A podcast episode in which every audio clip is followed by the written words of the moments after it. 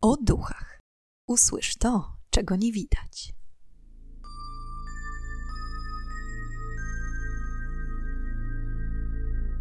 Witam i pytam, czego dusza pragnie. Strasznie miło mi gościć Was na moim kanale. W dzisiejszym odcinku przybliżę Wam temat bardzo nieprzyjemnego doświadczenia, jakim jest paraliż senny. Co byście zrobili, gdybyście obudzili się w środku nocy, nie mogąc poruszyć się ani o milimetr, a na waszej klatce piersiowej siedziałaby jakaś nocna mara, powodując trudności w oddychaniu? Jakie są przyczyny paraliżu i czy każdy może paść jego ofiarą? Na wstępie tradycyjnie zachęcam do zasubskrybowania kanału i kliknięcia w dzwoneczek, aby nie przegapić nowych filmów. Nie przedłużając, zapraszam do wysłuchania dzisiejszej historii. Czy zdarzyło Wam się doświadczyć paraliżu sennego? Jest to stan, w którym osoba zasypiająca lub budząca się nie potrafi poruszyć żadną częścią swojego ciała przy jednoczesnym zachowaniu pełnej lub prawie pełnej świadomości. Najbardziej przerażające w całej sytuacji jest to, że często paraliżowi towarzyszy uczucie obecności kogoś w pomieszczeniu, w którym się śpi. Co najczęściej odczuwają osoby doznające paraliżu? Przede wszystkim obecność demonicznego bytu, który znajduje się tuż obok. Owa obecność najczęściej jest opisywana jako negatywna, a nawet niebezpieczna. Najczęściej ludzie widzą bliżej nieokreślone ciemne kształty, które pojawiają się w rogach pokoju. Nie widać ich twarzy, a nierzadko kończyny są nienaturalnie długie i chude.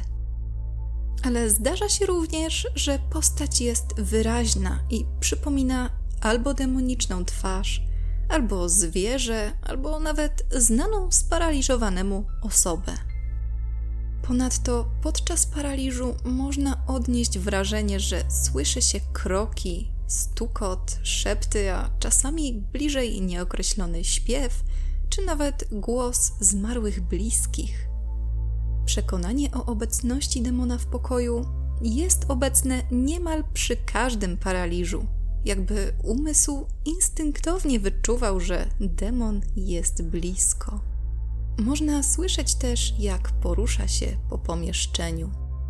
Nierzadko śpiący widzi tajemniczą postać opartą centralnie na klatce piersiowej, mając wrażenie, że jest przez nią miażdżona.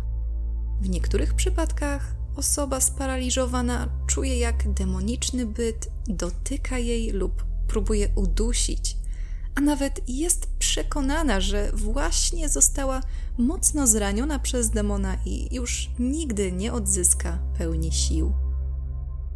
Wtedy też można odczuwać ból o różnym nasileniu, który ustępuje po ataku. Można też mieć wrażenie, że spada się w dół lub że jest się wysysanym przez demona ze swojego ciała. W ekstremalnych przypadkach osoba sparaliżowana może być również przekonana, że właśnie umiera. Cała sytuacja wzmaga przerażenie i dlatego uważa się, że paraliż senny jest jednym z najbardziej nieprzyjemnych i niekomfortowych stanów, jaki może spotkać człowieka. Należy też zwrócić uwagę na bardzo intrygujący aspekt, mówiący, że nie każde spotkanie z obcym bytem podczas paraliżu sennego jest kojarzone wyłącznie z bólem. Czasami osoba sparaliżowana może mieć wrażenie, że unosi się, pływa i towarzyszy temu uczucie błogostanu. Może ujrzeć wtedy anioły i inne przyjemne postaci. Osobom, które doświadczają paraliżu, bardzo często Nieprzyjemne doznania mogą się mieszać z tymi bardziej przyjemnymi. A co najczęściej oprócz demonów można ujrzeć podczas paraliżu sennego? między innymi wspomniane przeze mnie wcześniej zwierzęta. Najczęściej są to psy, szczury, wilki bądź koty. Zwierzęta również są negatywnie nastawione do śpiącego i próbują zrobić mu krzywdę. Ponadto można widzieć przestępców, złodziei, morderców, gwałcicieli i inne niebezpieczne osoby, których podobizna wyświetliła się na przykład w internecie lub telewizji. Oprócz tego, czasami sparaliżowani widzą zombie i wampiry, które próbują ich ugryźć. Innymi potworami obecnymi podczas paraliżu mogą być trole i gobliny jako nienaturalnie wyglądające krasnale oraz gule, czyli potwory żywiące się ludzkim mięsem. Jeśli podczas paraliżu poczujesz zapach zgniłego mięsa, wielce prawdopodobne jest, że nawiedzi cię gól. Najczęściej paraliż senny nie trwa dłużej niż kilka minut. Jeśli pojawi się maksymalnie kilka razy w ciągu całego życia, to nie powinno być to powodem do zmartwień. Jednak co z osobami, które borykają się z paraliżem co noc? Jaka jest tego przyczyna? Z naukowego punktu widzenia ma to związek z fazą snu REM. To faza snu, w której śnimy. Mięśnie w tej fazie są rozluźnione i odcięte od możliwości poruszania, żeby śniąc nie zrobić sobie krzywdy, machając rękami i nogami. Gałki oczne poruszają się szybko, ciśnienie krwi i tętno wzrastają, a oddech przyspiesza. Kiedy sen w fazie REM zostanie zaburzony w wyniku różnych przyczyn, może dojść do sytuacji, w której człowiek obudzi się, jednocześnie nie wybudzając się całkowicie z fazy REM. Przez to, gdy po kilku sekundach śpiący zorientuje się, że całe jego ciało jest sparaliżowane, zaczyna w nim wzrastać panika. To w połączeniu ze zdolnościami fazy REM do wytwarzania snów może sprawić, że nasz mózg zacznie mieć omamy wzrokowo-słuchowe. A im bardziej się boimy, tym gorsze obrazy i dźwięki mogą nam się ukazać. Ma to mieć związek z ciałem migdałowatym, znajdującym się w mózgu. Jest to część odpowiedzialna za odczuwanie silnych emocji, takich jak stres i lęk. Podczas paraliżu sennego ciało migdałowate jest aktywne i może wzmagać halucynacje. Na paraliż narażone są osoby, które borykają się na przykład z problemami ze snem, między innymi z bezdechem sennym, zespołem niespokojnych nóg czy też koszmarami sennymi. Ale ponadto mogą go doznać osoby z zespołem stresu pourazowego lub osoby aktualnie przeżywające dużą dawkę stresu.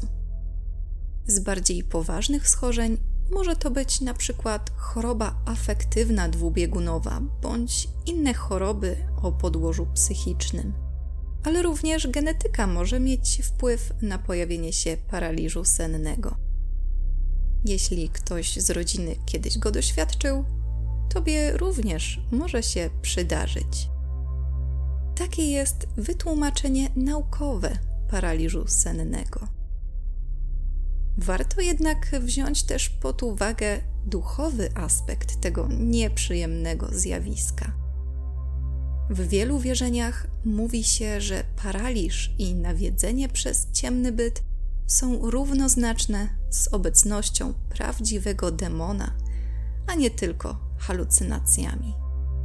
I gdyby się nad tym zastanowić, to czemu podczas paraliżu często odczuwa się niepokój, a postaci widziane podczas niego są straszne? Przecież każdy wolałby zobaczyć coś przyjemnego bądź kogoś zaprzyjaźnionego. Może ten ośrodek w mózgu wyczuwa niebezpieczeństwo czające się tuż obok i dlatego ludzie tak boją się, gdy paraliż ich dopada? Ponadto samo wybudzenie się nie powoduje lęku. to owa obecność go stwarza. Zwłaszcza, że osoby doznające paraliżu często relacjonują swoje wybudzenie ze snu jako spowodowane jakimś dźwiękiem bądź czyimś dotykiem. Więc jak to jest z tym koszmarem na jawie? Paraliżu sennego może doświadczyć każdy z nas.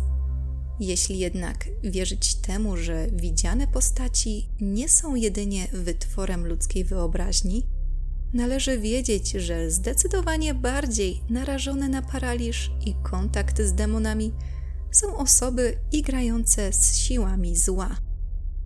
Na co dzień demonom nie tak łatwo jest zawładnąć człowiekiem, ponieważ, jak już wiemy, chociażby z odcinka na rozkaz diabła, aby złe siły przejęły nad nami kontrolę, musimy je najpierw w pewien sposób zachęcić lub wprost zaprosić do swojego życia. Najczęstszym i najprostszym sposobem na wkradnięcie się demonów do codziennego życia człowieka jest przeprowadzanie rytuałów na cześć złych mocy i bezpośrednie ich przywoływanie. Oprócz tego wymienia się również seanse spirytystyczne, których celem, jak wiadomo, jest kontakt ze światem zmarłych. Gdy taki seans nie przebiegnie do końca pomyślnie, siły zła mogą to wykorzystać. Na przykład omawiana przeze mnie kilka odcinków wcześniej tablica Wia. Jej zadaniem, pomijając pierwotne przeznaczenie, jest właśnie kontakt ze zmarłymi. Demony często używają podstępu, aby wkraść się w czyjeś życie. Tak może być właśnie podczas seansu spirytystycznego z wykorzystaniem Wia. Demon może podszywać się pod ducha wywoływanej osoby i tym samym zacząć proces opętania.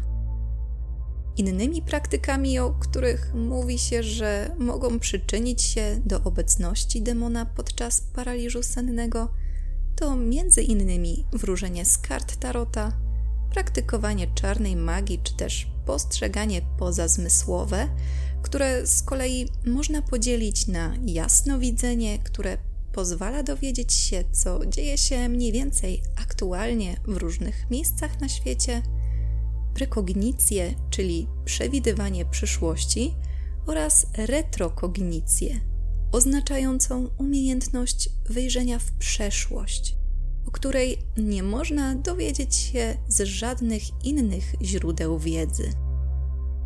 Ponadto do postrzegania pozazmysłowego zalicza się również telepatię i widzenie czyjejś aury.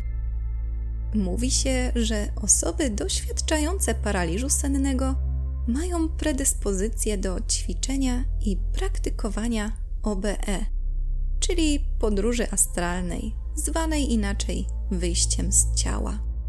Nieraz podczas samego paraliżu człowiek może mieć wrażenie, że widzi siebie stojąc obok łóżka i obserwuje atakującego jego ciało demona. Niejednokrotnie też zdarzało się, że osoby po przebyciu paraliżu sennego opowiadały, jakoby miało być rzekomo porwane przez UFO. Kto wie, może jest to tak dziwny stan, w którym mieszają się przeróżne wymiary? Ponadto podczas paraliżu można doskonalić świadomy sen, dzięki któremu kreujemy ich przebieg. Paraliż senny dotyka około 8% populacji, więc nie jest to bardzo popularne zjawisko. Oprócz wymienionych przeze mnie na początku przyczyn naukowych, biorąc pod uwagę aspekt duchowy, na paraliż zapadają najczęściej osoby głęboko związane z okultyzmem. Jak wyjść z paraliżu? Najczęściej zaleca się w miarę możliwości zachować spokój, choć w praktyce to wcale nie jest takie proste, jak się wydaje. Następnie należy skupić się na palcach rąk i nóg i próbować nimi poruszać. Po chwili paraliż powinien odpuścić. Ja osobiście kilka razy w życiu doznałam paraliżu sennego i śmiało mogę potwierdzić, że jest to bardzo nieprzyjemny stan. Zdarzyło mi się to może ze cztery razy. Podczas paraliżu za każdym razem miałam wrażenie, że spadam w dół i jakby coś przygniatało moją klatkę piersiową. Ja jednak na szczęście nie widziałam żadnej postaci w momencie paraliżu. Ale może być to związane z tym, że miałam akurat głowę odwróconą w bok i przez to moje pole widzenia było dość ograniczone. Moje doświadczenie z tym stanem mogę opisać bardziej jako bycie tylko w połowie świadomą. Miałam wrażenie, że powieki mam tak ciężkie, że nie umiałam ich do końca otworzyć i non-stop same się zamykały, choć usilnie chciałam pozostawić je otwarte. Później, jak sobie przypominałam ten dziwny stan, to myślałam, że jeśli wtedy wyglądałam tak, jak mi się to wyobraża, to musiałam wyglądać jak ofiara opętania czy coś. No, masakra. Paraliż zawsze przydarzał mi się albo nad ranem, albo podczas popołudniowej drzemki, ponieważ dookoła za każdym razem było jasno. I choć nie wiem, ile to naprawdę trwało, dla mnie to była dosłownie chwila, maksymalnie kilkanaście sekund. Odczuwałam czyjąś obecność, ale nie było to coś, co mnie przerażało. Może po prostu za krótko trwały moje paraliże, żeby dotarło do mnie, co się dzieje, i bardzo mnie to przestraszyło. Po tych kilku sekundach zawsze zasypiałam, ale już po przebudzeniu się nadal pamiętałam, że padłam ofiarą tego okropnego stanu. Zdarzało mi się to podczas studiów, Zarwane przez naukę nocki, stres związany z egzaminami i obroną jedną, a później drugą. Myślę, że to mogło mieć wpływ. I szczerze, mam taką nadzieję. W tym przypadku, jako miłośniczka zjawisk paranormalnych, wolę wmówić sobie, że to wszystko to tylko przemęczenie, a nie próba wtargnięcia demonów do mojego życia. A czy wy doświadczyliście kiedyś paraliżu sennego? Koniecznie podzielcie się swoimi historiami w komentarzach.